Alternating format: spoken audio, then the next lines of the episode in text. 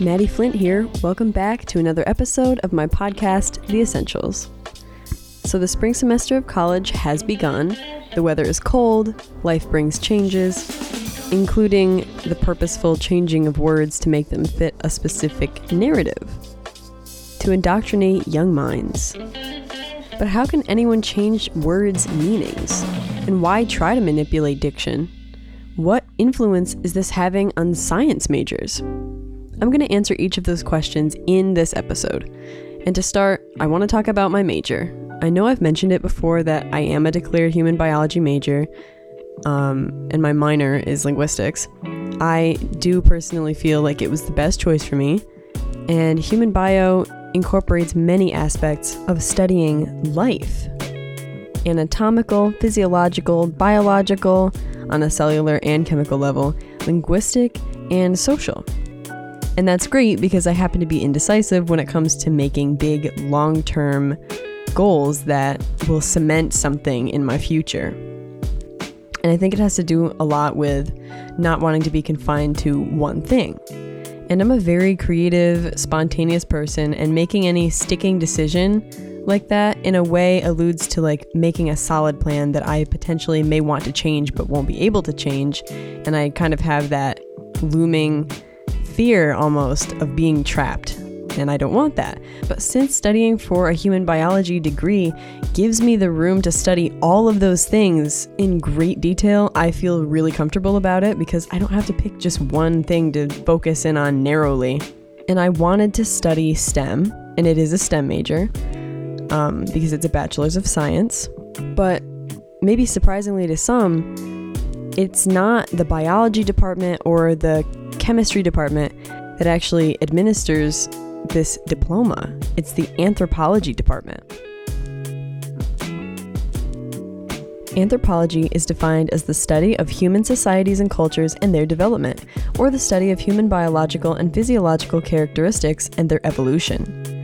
Now, while I do agree that those are correct, universities are focusing very highly on evolution and only from one perspective.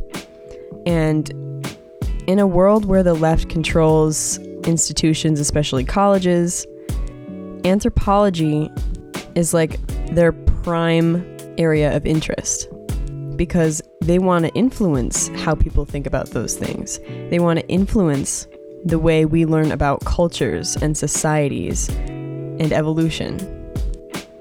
Now, whether you are religious or not, I think this is a pretty thought provoking subject.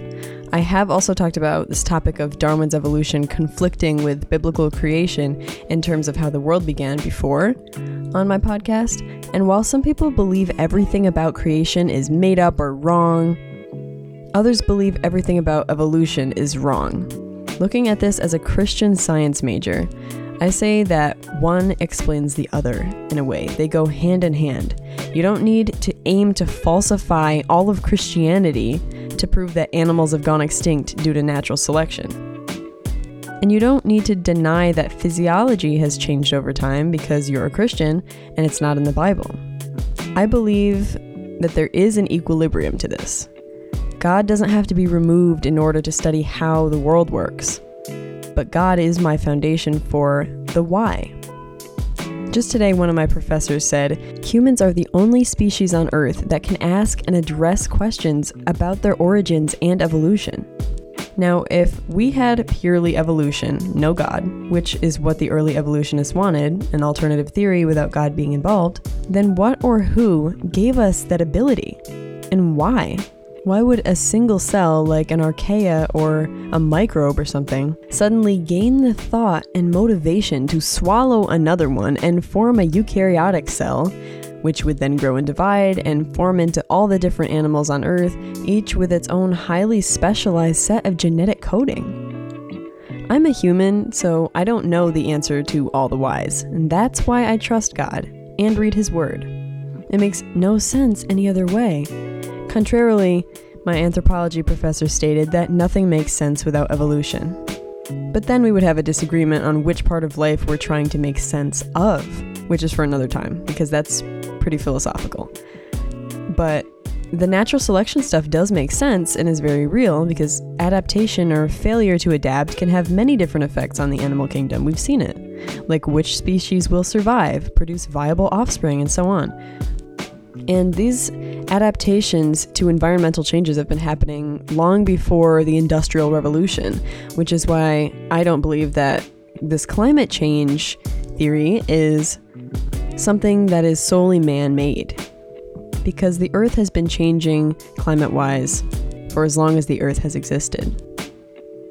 And animals have either failed to adapt to that or adapted well to that, and that contributes to their survival and then, you know, heredity and everything else. But in talking about these things, colleges have professors who are making it a point to say non human animals, and I've realized this, I've heard it in a lot of different classes, and they make sure they're saying it constantly. For most students, it probably doesn't even stand out. But saying animals and humans separately has become too anthropocentric. This traditional thinking is disputed to be an ethical issue that shows itself in speciesism and is human chauvinism at work.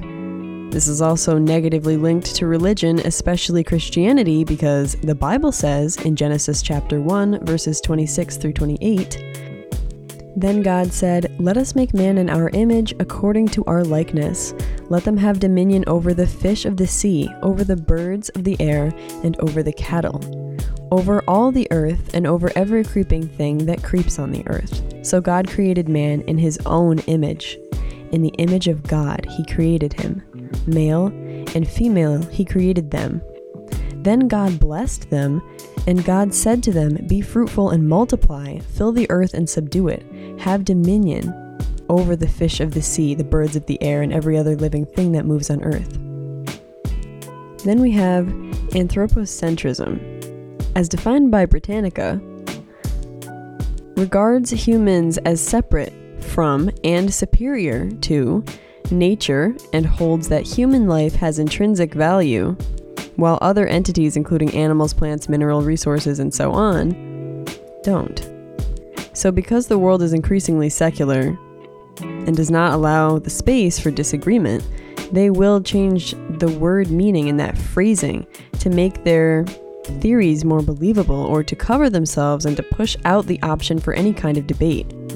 So now we can't just say that humans are smarter than worms or dogs are smarter than fish or whatever because that's speciesism. And that when I bring up animals, I should be saying non human animal does this, non human animal does that. And this implies that humans are animals. And they use this phrasing continuously. That's a purposeful effort. And this brings me into my next topic. How can anyone just go change diction? And why do it in the first place? Well, not to sound dire or crazy, but there is a war on words going on right now. The left has taken this tactic of changing words to a brand new level. And it's a conscious effort, it is no accident. And it's not going to get any better. The left also perpetrates these manipulative word changes in places that have the most influence on young, developing minds. And that is schools primary school, middle school, high schools, mainly colleges, state funded colleges, because students are paying to get their degrees of choice, or their parents are, or the taxpayers are, and that's what they're receiving. They're receiving left wing narratives masqueraded as unbiased facts.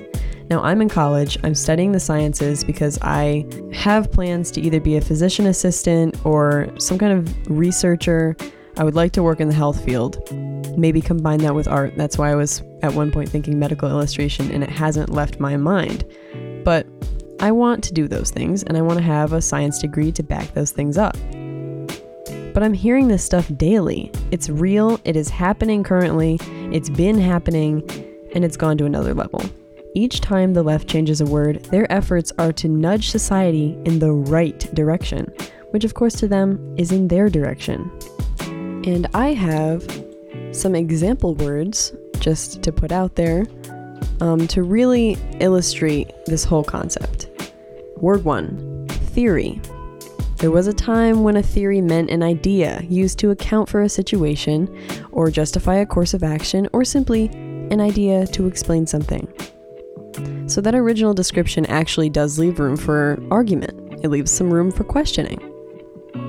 In an article from psychologytoday.com by the scientific fundamentalist, proofs only exist in mathematics and logic, not in science. It's also mentioned that all scientific knowledge is tentative and nothing is final, that there is no such thing as final proven knowledge in science. The currently accepted theory of a phenomenon is simply the best explanation for it among all available alternatives.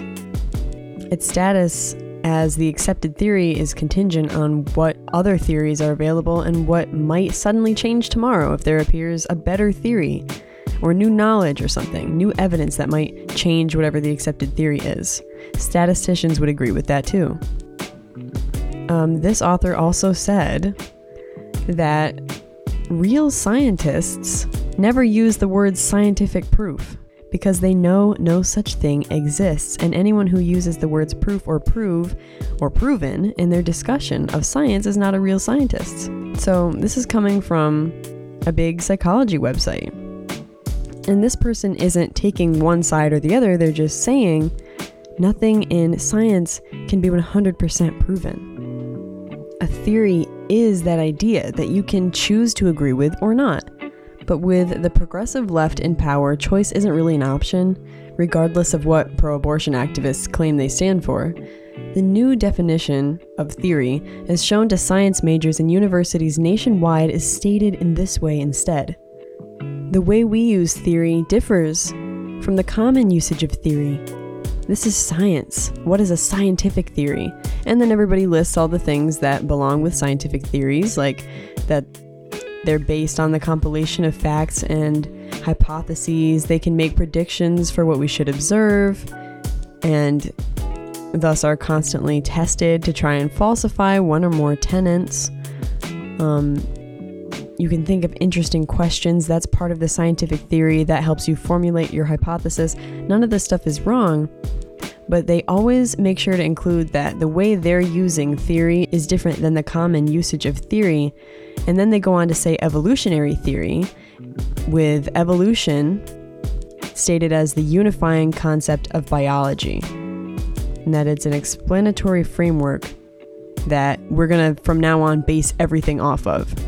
They're even including like evolution and like all this stuff way more heavily in MCATs and other med school exams. So, undergrad colleges are really drilling this evolutionary theory into all of the science majors as the most important part of scientific foundation.